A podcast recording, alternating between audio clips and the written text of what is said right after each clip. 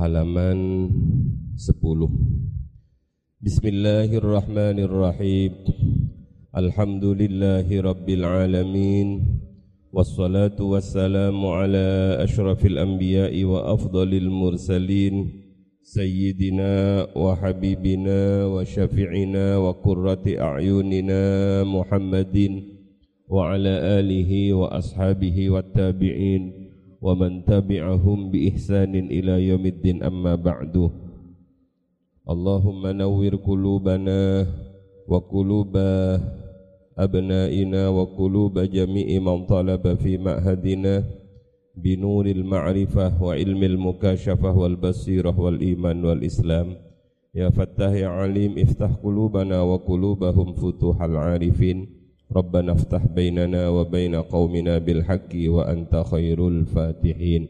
آمين آمين يا رب العالمين.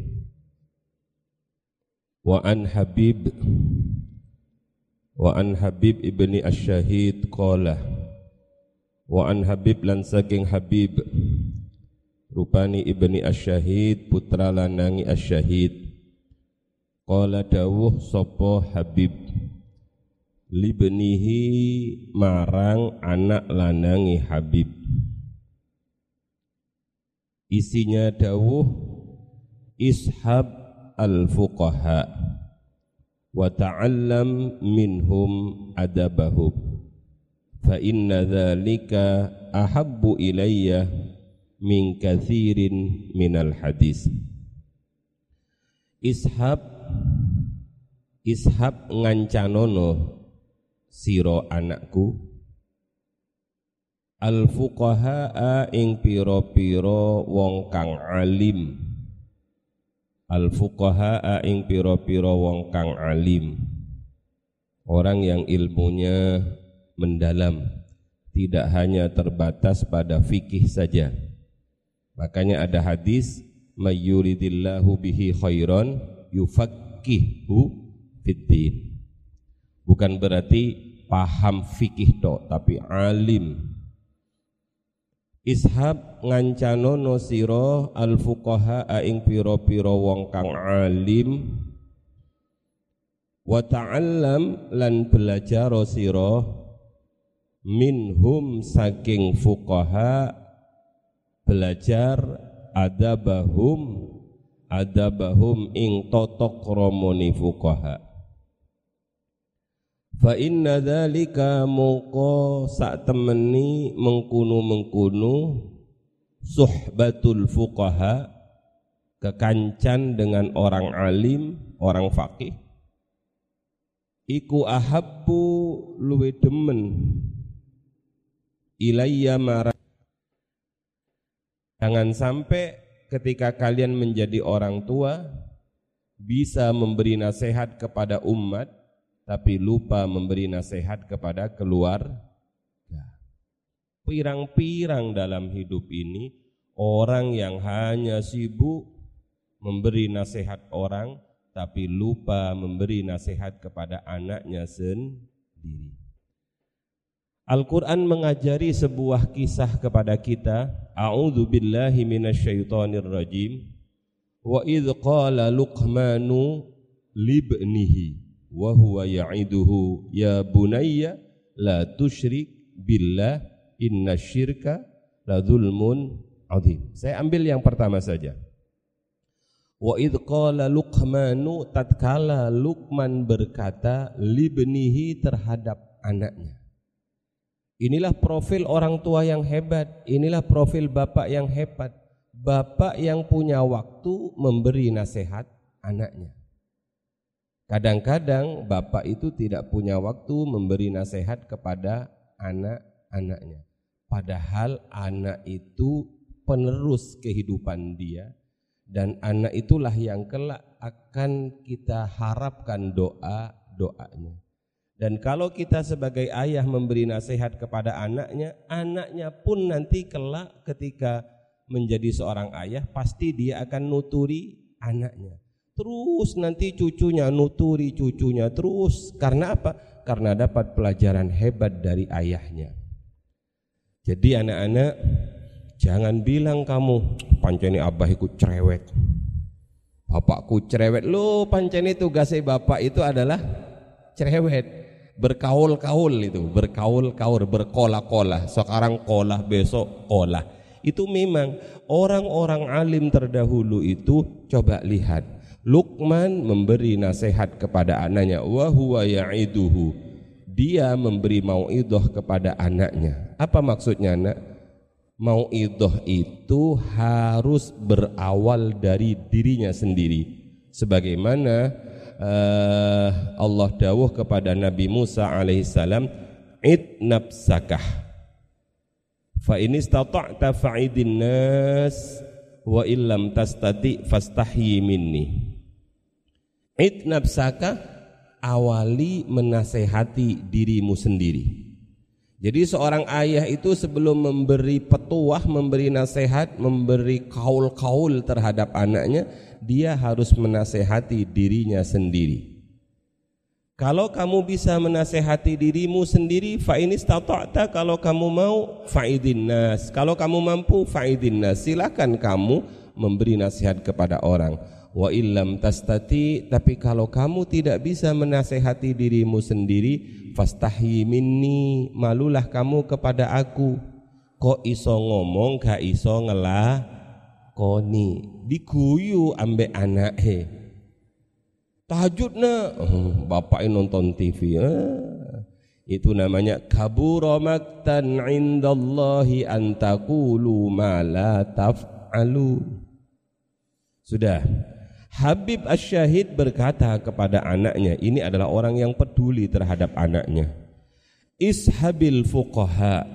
Nah, berkawanlah dengan orang-orang alim. Bergaullah engkau, berkumpullah engkau dengan orang-orang alim. Jadi ini pentingnya mujalasatul ulama mujalasatul fuqaha. Apa? Apa hanya duduk-duduk saja? Apa hanya berkawan saja? Iya pertama yang penting anak kita kumpul dengan orang alim dulu. Yang penting anak kita kumpul dengan orang fakih dulu baru setelah mereka kumpul mundok itu wis pokoknya mundok sih Kau usah ngaji awal-awalnya ndak apa-apa ngaji gak penting sing penting mundok sih nangis-nangis oh yang penting nang pondok. Itu sudah mujalasatul fuqaha mujalasatul ulama. Baru setelah itu wa ta'allam minhum. Apa gunanya kalau enggak belajar dari fuqaha? Apa gunanya kalau enggak belajar dari orang alim belajar nak dari mereka. Apa yang harus saya pelajari? Lihat adabahum. Apa nak? Adabahum. Belajarlah adab mereka, belajarlah akhlak mereka. Jadi yang dipelajari terlebih dahulu dari orang-orang alim itu adalah akhlaknya. Bagaimana akhlaknya guru kita, bagaimana akhlaknya kiai kita, bagaimana akhlaknya bunyai kita. Itu pelajaran yang amat luar biasa karena tidak ada kitabnya. Ya itulah berjalan kitab berjalan itu. Lihat Bahyai Jamal, lihat Bahyai Nasir, lihat Bahyai-Bahyai yang sepuh-sepuh itu, bagaimana adabnya. Subhanallah kalau kamu melihat Bahyai Husain, Bahyai Husain itu ketemu siapa pun dicium tangannya. Tawaduknya luar biasa, sederhananya luar biasa, adabnya belajar. Karena itu yang paling mahal dalam kehidupan ini. Belajarlah dari mereka nak adab mereka, akhlak mereka, ini namanya penelitian tentang adab. Bagaimana kalau malam, bagaimana kalau siang, bagaimana kalau beliau sedang duduk-duduk sudah ada bahum. Kenapa kok adab yang ditekankan oleh Habib kepada anaknya? Fa inna dzalika ahabbu ilayya karena belajar adab mencontoh adabnya fuqaha mencontoh adabnya ulama lebih aku cintai lebih aku sukai min kathirin dibandingkan kamu belajar banyak minal hadis dari hadis ai minal ilmi dari ilmu tulis ai minal ilmi Dibandingkan kamu belajar ilmu dari mereka, lebih penting belajar adabnya. Adab ya, adab. Karena kalau adabnya sudah bagus, ilmunya insya Allah gampang. Seakan-akan begini. Maaf, maaf. Kalau sekedar ilmu, kata Habib mungkin begini, saya nggak paham beliau dawuhnya maksudnya apa. Kalau hanya sekedar ngajari anak ilmu itu mudah enggak? Mudah, transfer of knowledge itu gampang. Saya ngajari anak, ayo apalkan, ayo apalkan, ayo apalkan. Saya sendiri bisa. Tapi kalau mereka belajar kepada kiai-kiai sepuh, belajar akhlaknya, belajar adabnya, itu yang susah dilakukan oleh seorang ayah. Nah, kalau hanya belajar ilmu gampang kok anaknya dikunci, dikei buku, dikei kopi, dikei yang lain-lain gampang. Tapi kalau belajar adab itu harus melihat satu persatu. Eh, sudah penting adab. Wa qala lan dawuh wa qala lan dawuh berikutnya. Sopo ruwaim ruwaim?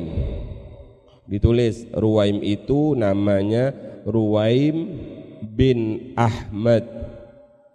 Muhammad Ruwaim bin Ahmad Al-Baghdadi. Al-Baghdadi Begini-begini ini penting kamu. Kalau kamu susah nyari anak Oh tinggal buka Adabul Alim. Nama anak saya Ruwaim. Ruwaim Ruwaim. Ruwaim bin Ahmad Al-Baghdadi. Beliau wafat tahun 945 Masehi Atau 303 Hijriyah 303 Hijriyah wafat beliau Ruwaim radhiyallahu anhu dawuh ya bunayya lagi-lagi dia menasehati anaknya. Dari kata apa nak? Ya bunayya. Ya bunayya wahai anakku. Apa yang bisa kamu ambil pelajaran dari kata-kata ya bunayya ya bunayya wahai anak cilikku wahai anak lanangku. Ija'al dadekno siro bunayya ilmaka ing ilmumu. Jadikan ilmumu milhan ing garam. Uyah. Buja buja itu bahasa Inggris. Buja gula nah itu namanya bahasa bahasa Inggris. Buja milhan ing buja uyah wa adabaka ay aj'al adabaka ay ij'al adabaka wa adabaka lan tatakrama sira. Wa adabaka lan tatakrama sira dadikan daqiqon ing tepung. Tepung tepung. Subhanallah lihat nak. Ruwaim bin Ahmad al-Baghdadi juga menasehati anaknya. Kata-katanya ya bunayya wahai anakku Jangan lupa panggil anakmu dengan panggilan Al-Qur'an. Wa idh qala Luqmanu libnihi wa huwa ya'iduhu ya bunayya. Kalau bisa panggil anakmu dengan kata-kata ada aku di sana. Anakku.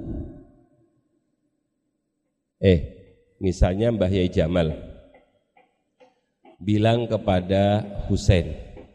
Kalau bilang Sen Sen Husain, lebih senang mana Husain dipanggil Sen Sen Husain dengan dipanggil Hei cucuku sini, lebih enak mana? Ada kunya di situ. Bahyai Jamal manggil kalian, hei santri-santriku, waduh nangis kamu. Dipanggil santri oleh Bayi Jamal padahal aku belunat. Dipanggil santri padahal aku sering melanggar. Tapi saya masih diakui seorang santri. Uh, luar biasa. Panggilan itu penting. Kamu punya istri nanti bilang, misalnya nama istrimu Markona. Nah, onah, onah, sini. Jangan panggil sayangku, wah istriku, ibunya anak-anakku. Yang penting ada kunya di sana, bahwa ada hubungan di antara kita. Wahai anakku, kamu ini anak darah-darah dagingku. Kamu ini bukan anaknya siapa-siapa, engkau dengan aku ada hubungan. Maka ada kata-kata ya bunayya. Ketika anak dipanggil wahai anakku, maka anak pasti akan menjawab, nggih wonten nopo ayah, nggih wonten nopo bapak. Bayangkan kalau dalam rumah tangga itu panggilannya jangkar. Misalnya anaknya namanya Joni, John. Bapaknya namanya Tono. Opo Ton? Hmm. John John, opo tonton? Wah, jadi orang tua itu harus memanggil memberi contoh dengan panggilan yang bagus ya bunayya wahai anakku.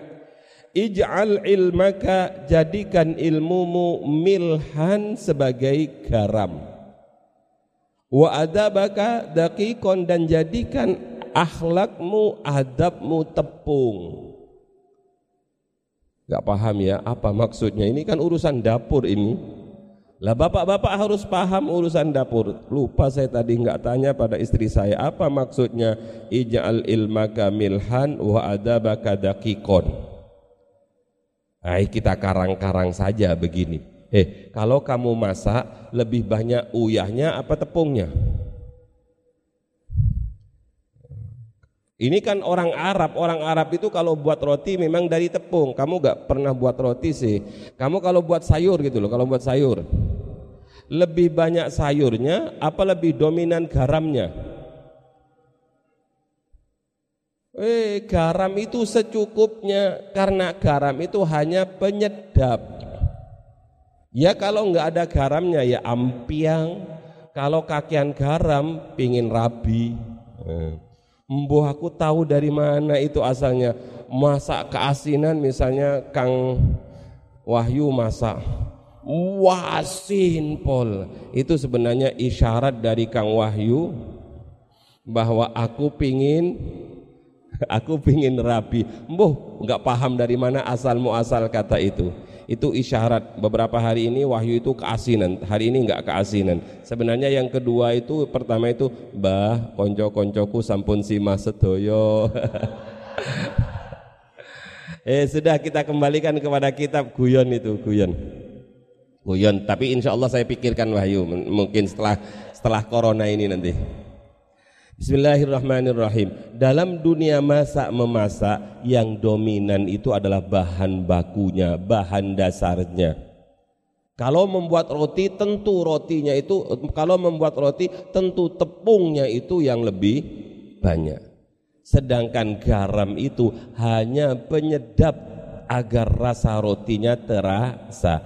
Gabungan antara ilmu dan adab itu tidak bisa dipisahkan sebagaimana tepung dengan ga, garam. Tepung tok gak dikei garam gak enak. Adab tok gak dua ilmu ya gak enak rek. Nunduk nunduk. Adabe wapi. Pola pi adabe. Kemudian suruh ngimami. Sampean alumni mana? Alumni pondok tolong diimami Allahu Akbar oh enak Allah Bismillahirrahmanirrahim kadang-kadang nggak pakai Bismillah Alhamdulillahi Rabbil Alamin Ar-Rahmanirrahim Maliki yaumiddin. Iki opo karena pakai ono ayat yang kedua. Batal sholatnya karena nggak punya ilmu. Harus ada perpaduan antara ilmu dan adab. Tapi kalau di prosentase anak-anakku, adab itu harus lebih dominan dibandingkan ilmu karena adab itulah inti semuanya. Eh, contoh. Ilmunya mijet dengan adabnya mijet itu lebih penting mana? Harus ada dua-duanya. Saya kan biasa hari ini saja ya kita nggak saya nggak nggak pernah minta pijet sama kamu kan. Biasanya habis setoran itu kamu kan sambil mijet saya.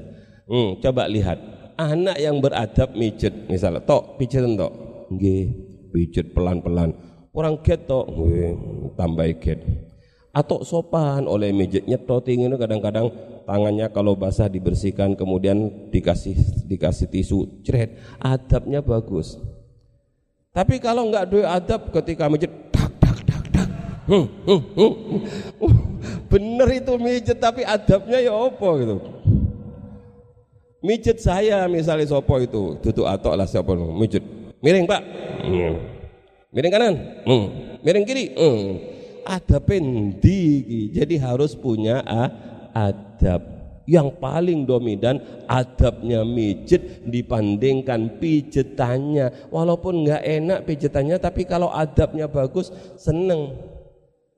Nah, ini namanya antara tepung dengan garam harus lebih dominan tepungnya dibandingkan garamnya. Tapi kedua-duanya harus dipadukan antara ilmu dan adab. Maka nasihatnya Ruwaim kepada anaknya nak jadikan ilmumu sebagai uyah garam dan jadikan adabmu sebagai tepung. Terus waqala lan dawuh sapa Ibnul Mubarak? Ibnul Mubarak itu namanya Abdullah bin Mubarak. Abdullah bin Mubarak lahir di Marwa tahun 118 Hijriah Beliau lahir pada tahun 100 eh, pada tahun 118 Hijriah.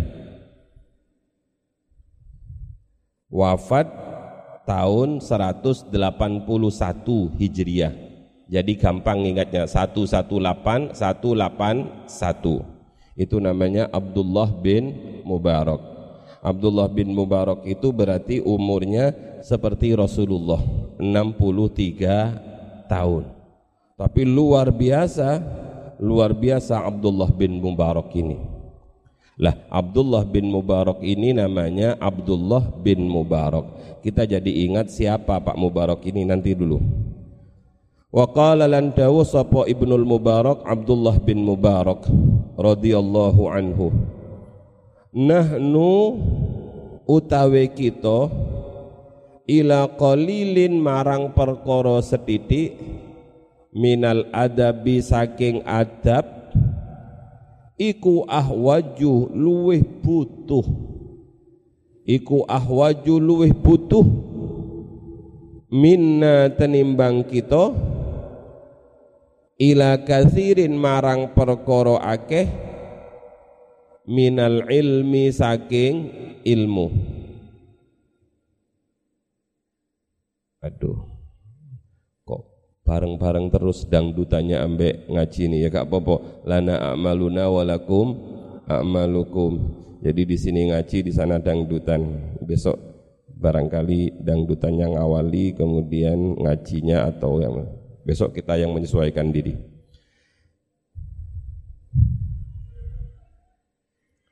Hakul jar alal jar.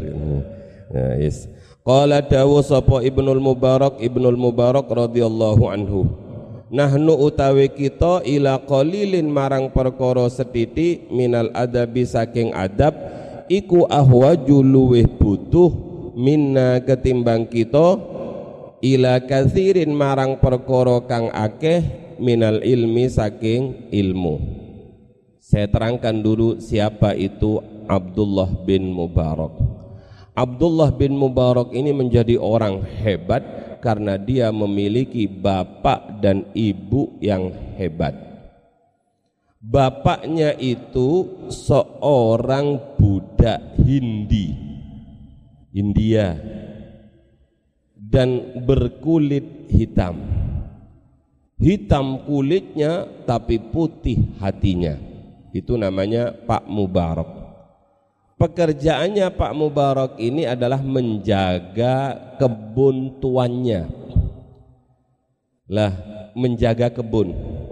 Ada yang bilang Pak Mubarak ini pekerjaannya adalah me mengembala kambing. Sama-sama artinya dia adalah seorang budak. Suatu saat tuannya datang kepada Mubarak bilang hei Mubarak aku pingin makan anggur tolong dong ambilkan anggur yang manis, yang bagus.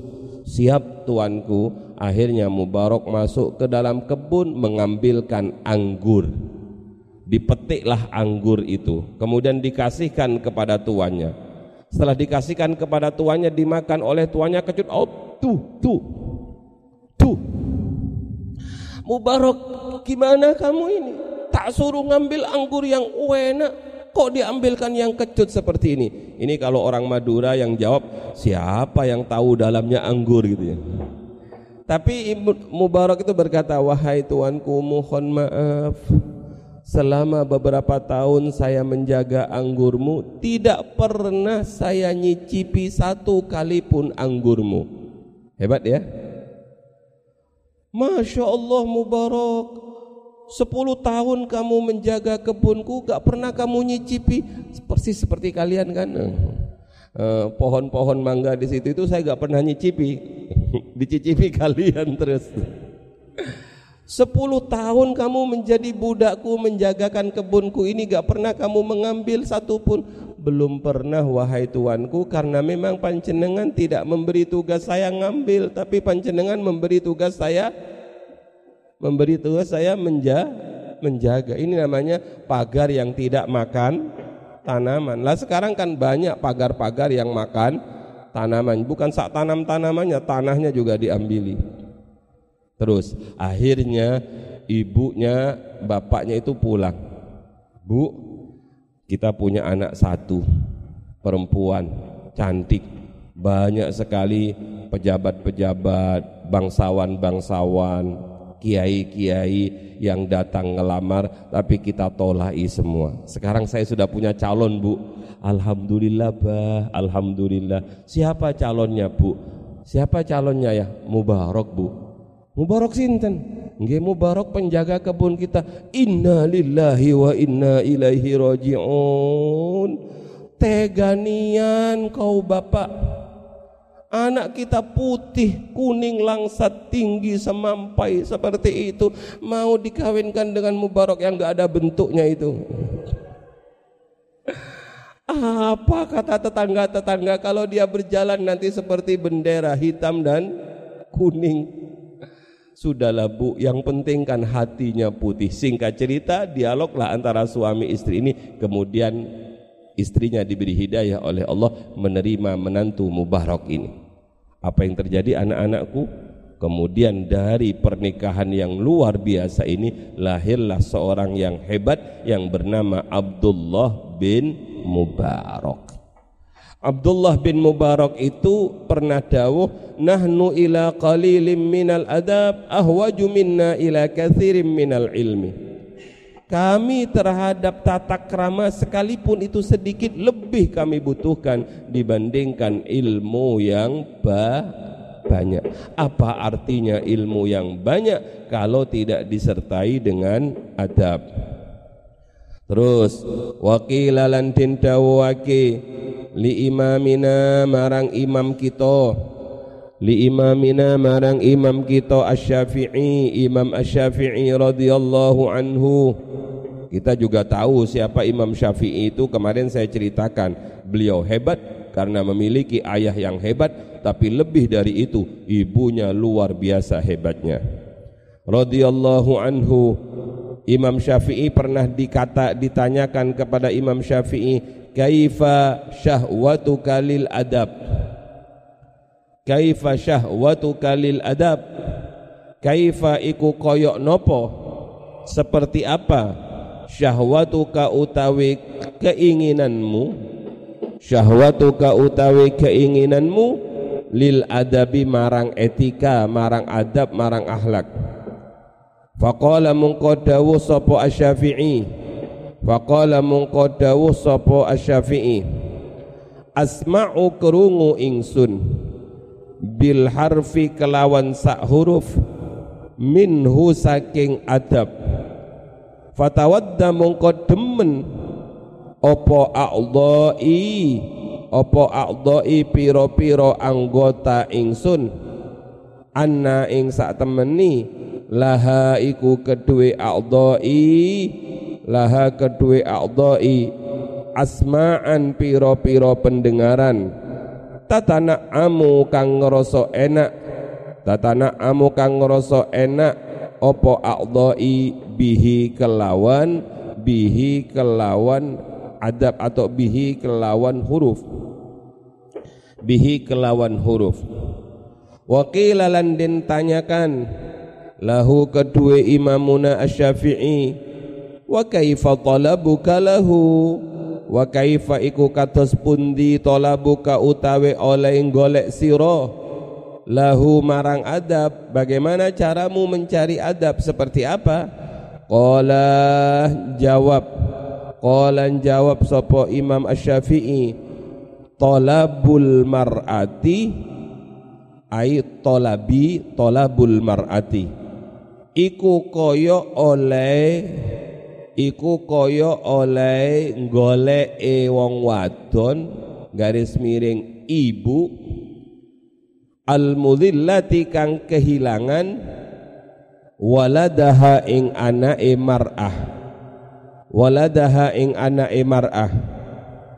Walaisalan lan ora ono. Walaisa ora ono iku laha kedue mar'ah opo sopo ghairuhu sakliyani walad. Sopo ghairuhu sakliyani walad. Hai diterjemah. Imam Syafi'i itu pernah ditanya jadi memang tugasnya kiai itu adalah tempat bertanyanya masyarakat? Tempat masyarakat sowan untuk bertanya. Maka jangan pernah bosan menjawab pertanyaan-pertanyaan. Salah satu pertanyaannya begini, kaifa syahwatu kalil adab? Wahai Imam Asy-Syafi'i, seperti apa keinginanmu dalam urusan adab, dalam urusan etika? Maka Imam Syafi'i menjawab dengan jawaban yang agak panjang yang menunjukkan betapa beliau menyertakan seluruh anggota tubuhnya dengan urusan adab itu. Jawaban beliau asma'u bil bil harfi minhu fatawadda a'dha'i anna laha asma'an tatana'ama biha tatana'amu biha. Kata beliau kalau saya mendengar satu kata satu huruf tentang adab tentang akhlak maka seluruh anggota tubuh saya itu merasakan nikmat yang luar biasa. Jadi menemukan nikmat yang luar biasa ketika ada orang berbicara tentang akhlak. Seluruh tubuhnya itu menemukan kenikmatan. Gimana caranya menemukan kenikmatan? Sudah gampangannya, orang yang dangdutan itu lihat. Bagaimana orang yang dangdutan itu? Ketika musik masuk ke dalam telinganya, lagu masuk ke dalam telinganya, apa telinganya saja yang bergerak? Enggak kan? Semuanya kan ikut. Kadang-kadang kayak wong-wong tangannya bergerak, kakinya bergerak. Kenapa? Karena tangannya merasa nikmat, kakinya merasa nikmat, geleng-geleng merasa nikmat. Kenapa? Mendengar sesuatu yang disen mendengar sesuatu yang disen senangi. Paham ya? Makanya pernah ada basul masail itu.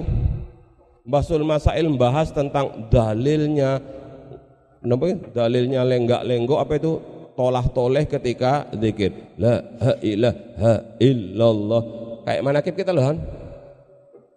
Gimana? Gimana lagunya itu?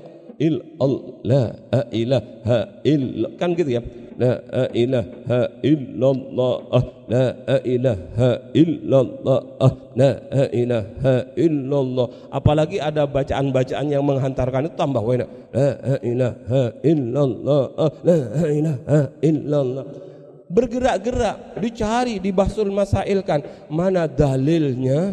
Bergerak-gerak saat berzikir. Gak ketemu di kitab Sampai jam ketiga, sampai jam tiga malam nggak ketemu di kitab-kitab itu. Mana dalilnya noleh kanan kiri sambil ber nggak ketemu. Kiainya keluar dari kamarnya habis sholat malam. Ada apa sih le? Kok sampai jam segini basul masail gak ditutup-tutup? Ngapunten Romo Yai, niki wonten permasalahan yang tidak terpecahkan. Mau kuf Kiai, opo-opo-opo anu kiai dalilnya lenggak-lenggok ketika zikir la ilaha illallah noleh kanan noleh kiri Oh, iku ta. Ya wis, ya wis. Kawin kopi sing pahit, sing enak. Kawin kopi sing enak. Nggih, Yai. Wah, lari satu kayak buat kopi. Begitu kopi dihidangkan, Alhamdulillah. Alhamdulillah. Hmm. Minum kopi diseruput sambil nolah-noleh Alhamdulillah. Ah, ikut dalile. Jadi santri-santri dulu itu cerdas. Ah, ketemu dalile. Apa dalile? Karena saking nikmatnya minum kopi sehingga kiai bilang alhamdulillah sampai geleng-geleng. Alhamdulillah. Eh kalau kamu kepedesan gimana? Ngapain sampai wah wah begitu? Coba. Kan bisa sih. Iya. Kenapa kamu kalau ah, tangan-tangannya sampai ngapain begitu? action banget kamu tenang aja lah jadi anak-anak gerakan badan itu terpengaruh oleh perasaan hati. Imam Ash-Syafi'i itu mengatakan kalau saya mendengar ada guru, ada kiai, ada orang berbicara tentang akhlak, akhlaknya ulama-ulama terdahulu, akhlaknya orang-orang salaf terdahulu, saya merasa nikmat seluruh anggota tubuh itu merasakan nikmat dengan satu keterangan saja. Itulah itulah namanya tubuh yang hidup. Anggota tubuh yang merasakan nikmat. Sudah. Wakilalan dikatakan Imam Syafi'i kemudian ditanyakan wakilalahu? Ditanyakan kepada Imam Asy-Syafi'i wa kaifa talabuka lahu? Bagaimana kalau kamu sudah merasa nikmat? Bagaimana caramu mencari akhlak itu? Bagaimana caramu mencari adab itu? Maka Imam Syafi'i menjawab Qala talabul mar'ati limudil al-mudillati waladaha walaysa laha ghairahu. Saya mencari adab itu seperti seorang ibu yang kehilangan anak satu-satunya. Ada seorang ibu anaknya hilang. Padahal anaknya itu satu-satunya. Bingung enggak sungguh-sungguh enggak Makanya kadang-kadang istri saya itu bilang, mana anaknya? Mana anaknya mbak? Bingung dia, mana anaknya? Bapak-bapak itu biasanya tenang aja anaknya kak ono gitu. Tapi ibu luar biasa begitu enggak melihat anaknya, anak itu pun tiba. Tadi ada di sini deh, langit yang pun saat niki, enggak paham. Ya Allah ke mana? Bingung. Itu anaknya sendiri Santri itu kalau nggak datang, makanya bunyai itu untuk santri putri itu kalau misalnya jam pulangnya itu jam sekian, kemudian anak-anakku yang di rumah yang ngaji yang dengarkan ini, perhatikan. Kalau kalian misalnya jam 3 sudah harus balik pondok. Jam 4 gak balik, jam 5 gak balik, jam 6 gak balik, sampai malam gak balik istri saya tuh bingung. Ono santri bahasa enggak ono kurung teko gimana ini gimana ini? Saking apanya begitu itu? Saking khawatirnya Nah inilah cara Imam Syafi'i menjelaskan. Saya mencari adab itu sebagaimana seorang ibu yang punya putra satu dan putranya hilang Maka dia tidak akan bisa tidur dia tidak akan bisa tenang. Kenapa? Karena dia harus mencari anaknya ke sana kema kemari. Paham ya? Nggih pun. Terakhir. Wa qala lan dawuh sapa ba'duhum sebagiani ulama at-tauhidu utawi tauhid iku yujibu netepake apa tauhid al imana ing iman. Faman mungko utawi sapani wong la imana orang duweni iman ora ono iman iku maujud lahu kedue man la tauhida mungko ora ono tauhid iku maujud la tauhida mungko ora ono tauhid iku maujud lahu kedue man wal imanu utawi iman wal imanu utawi iman iku yujibu netepake opo iman asyari'ata ing syariat. Faman mungko utawi sapani wong la syari'ata ora ono syariat iku maujudah la syari'ata ora ono syariat iku maujudah saya mendapatkan makna begini dari guru saya almarhum Mbah Yai Usman Rahim. Pak Yai Usman Rahim itu alim sekali. Kalau makna itu kalau uh, la imana lahu maka orang iman iku maujud. Kalau mufrad. Kalau kalau muannas beliau membacakan la syari'ata mungko orang syariat iku maujudah.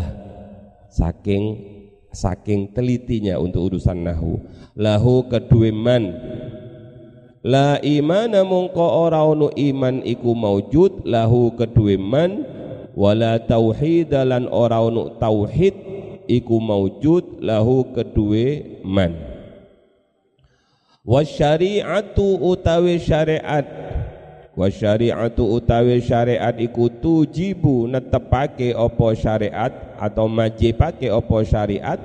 Al adaba ing totok kromo. Al adaba ing totok kromo. Faman la adaba lahu la syari'ata lahu. Faman mungko utawi sapani wong la adaba kang ora ono adab iku maujud la adaba kang ora ono adab iku maujud lahu kedue man la syari'ata mongko ora ono syariat iku maujudah lahu kedue man wala iman lan ora ono iman iku maujud lahu kedue man wala tauhida lan ora ono tauhid iku maujud lahu kedue man Eh diterjemah pelan-pelan saja. Sebagian ulama berkata at-tauhid yujibul iman. Tauhid itu akan menetapkan keimanan. Maka faman la imana lahu la tauhida lahu. Siapa yang tidak punya iman dalam dadanya, maka dia tidak memiliki tauhid di dalam dirinya iman. Wal iman yujibu syariah. Sedangkan iman itu menetapkan mewajibkan adanya syariat. Iman tok enggak bisa harus ada syariat. Maka faman la syari'ata lahu la imana lahu wala tauhida lahu. Dua. Orang yang tidak punya syariat tidak punya syariat dalam dirinya maka tidak ada bersemayam iman dan juga tidak ada bersemayam tauhid. Terus sekarang syariat. Syariat itu butuh kepada adab. Wasyariatu tujibul adab. Makanya faman la adabalahu la syari'ata lahu wala imana lahu wala tauhid lahu. Intinya di adab itu. Kalau orang itu tidak punya adab sekalipun dia punya ilmu fikih ilmu syariat dia punya ilmu tauhid bahkan dia orang yang beriman nilainya enggak sempurna. Kalau dia tidak punya adab apa gunanya dia punya ilmu fikih apa gunanya dia ilmu tauhid apa gunanya dia punya keimanan kalau dia tidak punya totok romo. Jadi intinya anak-anak ada pada totok romo. Uh, saya tutup uh, pertemuan ini kajian kita pagi ini dengan satu cerita yang sangat indah dan itu ditulis dalam kitab Arba'in Nawawi paling kecil itu. Suatu saat ketika Rasulullah sallallahu alaihi wasallam duduk-duduk dengan para sahabat tiba-tiba datang seorang laki-laki misterius pakaiannya amat sangat putih bersih parfumnya amat sangat harum rambutnya sangat amat hitam. Tidak ada sahabat-sahabat itu yang tahu dari mana munculnya orang ini dari pintu sana apa dari pintu sana tidak ada yang tahu karena tidak ada labet, tidak ada bekas, tidak ada tanda-tanda dari mana dia datang. Tahu-tahu masuk saja ke masjid menuju Nabi. Begitu berada di hadapan Nabi, laki-laki misterius itu duduk di depan Nabi dengan posisi lututnya bertemu dengan lutut Nabi. Tangannya ditaruh di atas paha baginda Nabi. Tangan kanannya berada di paha kiri Nabi. Tangan kirinya berada di paha kanan Nabi. Lah pertemuan seperti inilah yang kemudian ditiru dalam dunia torikoh kalau orang itu mau bayat. Uh, sudah nggak usah bahas bayat itu. Insya Allah kita nanti kalian menurut saya harus bayat nanti akhir-akhir kalau sudah siap. Uh, sudah. Lah laki-laki misterius ini berkata, Ya Rasulullah, mal iman mal islam mal ihsan atau akhbirni anil iman akhbirni anil islam akhbirni anil ihsan Ya Rasul ceritakan kepada saya terangkan kepada saya apa yang disebut iman Kanjeng Nabi kemudian menjawab iman itu adalah antuk billahi wa malaikatihi wa kutubihi wa rusulihi wal yaumil akhir dan seterusnya. Begitu dijawab oleh Rasulullah dengan jawaban bahwa iman itu adalah percaya kepada Allah, percaya kepada apa nak? Utusan-utusan Allah, percaya kepada malaikat-malaikat. Allah terus percaya kepada kitab-kitab. Allah terus percaya kepada hari akhir. Percaya kepada kodok qadar khairihi wa syarrihi minallah. Begitu dijawab seperti itu laki-laki ini kemudian menyatakan sodakta benar engkau. Para sahabat yang lain iki opo karpe tako tapi bilang benar ini ada orang tako tapi begitu ditako oh ngoten ta. Harusnya kan begitu. Nggih ya Rasul matur nuwun. Itu kan takoe orang nggak paham. Tapi takoe guru itu gimana? Eh berdiri apa yang disebut dengan uh, isim ghair munsorib? Malahu illatani min ilalin tis'in au illatani takumu maqam at au au illatun takumu maqamal illataini Tiba-tiba dijawab seperti itu. Bagus. Karena apa? Karena guru. Apa yang dimaksud isim ghair munsorib? Isim ghair munsorib adalah isim yang dua punya ilat dari ilat sembilan malahu illatani min ilalin tis'in aw wahidatin taqumu maqamal illataini atau punya dua ilat uh, yang bisa atau punya ilat satu yang menempati ilat dua. Paham tidak kamu? Hmm. Saya dulu ngapalkan itu ndak ngapalkan nahu itu kutu diapalkan. Isim ghairu munsharif itu kan yang paling sulit. Malahu illatani min ilalin tis'in aw wahidatun taqumu maqamal illataini. Wis gak paham gak apa-apa, yang penting dulu tak hafal, akhirnya paham-paham juga. Lah ketika gurumu tanya tentang isim ghair munsharif, kamu jawab dengan benar, maka guru akan berkata, "Ahsantah, bagus, duduk." Kamu yang lain, ya apa karepe guru iku takok tapi bilang bagus. Enggak usah heran. Nah, pancene guru. Lah, begitu sodakta benar engkau Muhammad. Kemudian tanya lagi, akhbirni anil Islam. Tolong sekarang terangkan pada saya tentang Islam. Apa yang disebut Islam? Antashhada an la ilaha illallah wa anna muhammadar rasulullah wa antuqimus dan seterusnya. Apa? rukun Islam itu loh bersyahadat, sholat, zakat, haji, puasa atau puasa, haji. Begitu dijawab begitu, sodakta, benar engkau. Tanya lagi yang ketiga, akhbirni anil ihsan. Sekarang ceritakan pada saya tentang ihsan wahai Muhammad. Kemudian kanjeng Nabi menjawab, anta'budallaha ka'annaka tarah fa illam takun tarah fa innahu yarak Kamu menyembah Allah seakan-akan kamu melihat Allah. Ini namanya makom musyahadah. Kalau kamu tidak bisa seakan-akan melihat Allah, melihat dengan mata batin ya. Kalau kamu tidak bisa melihat dengan mata batinmu terhadap Allah, maka fa illam takun tarahu fa innahu yarok. Yakini bahwa Allah melihat kamu. Ini namanya makom muraqabah selalu merasa diawasi oleh Allah. Ah, laki-laki misterius itu kemudian berkata, "Sodakta, benar engkau." Maka semua orang menjadi heran-heran. Ini tanya, dijawab, lantas membenarkan.